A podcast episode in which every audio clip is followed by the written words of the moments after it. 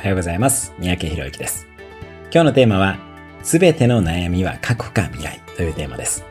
すべての悩みは過去か未来にあります。つまり、未来への不安か過去に対する後悔が悩みになっています。では、悩みを消すためにはどうすればいいかというと、今に集中してしまえばいいのです。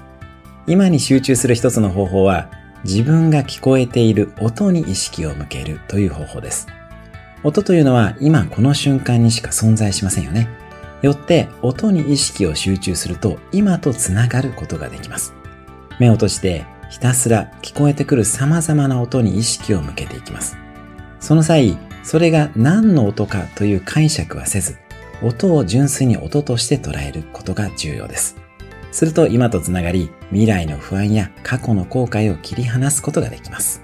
ぜひ今すぐ目を閉じて音に1分間集中してください。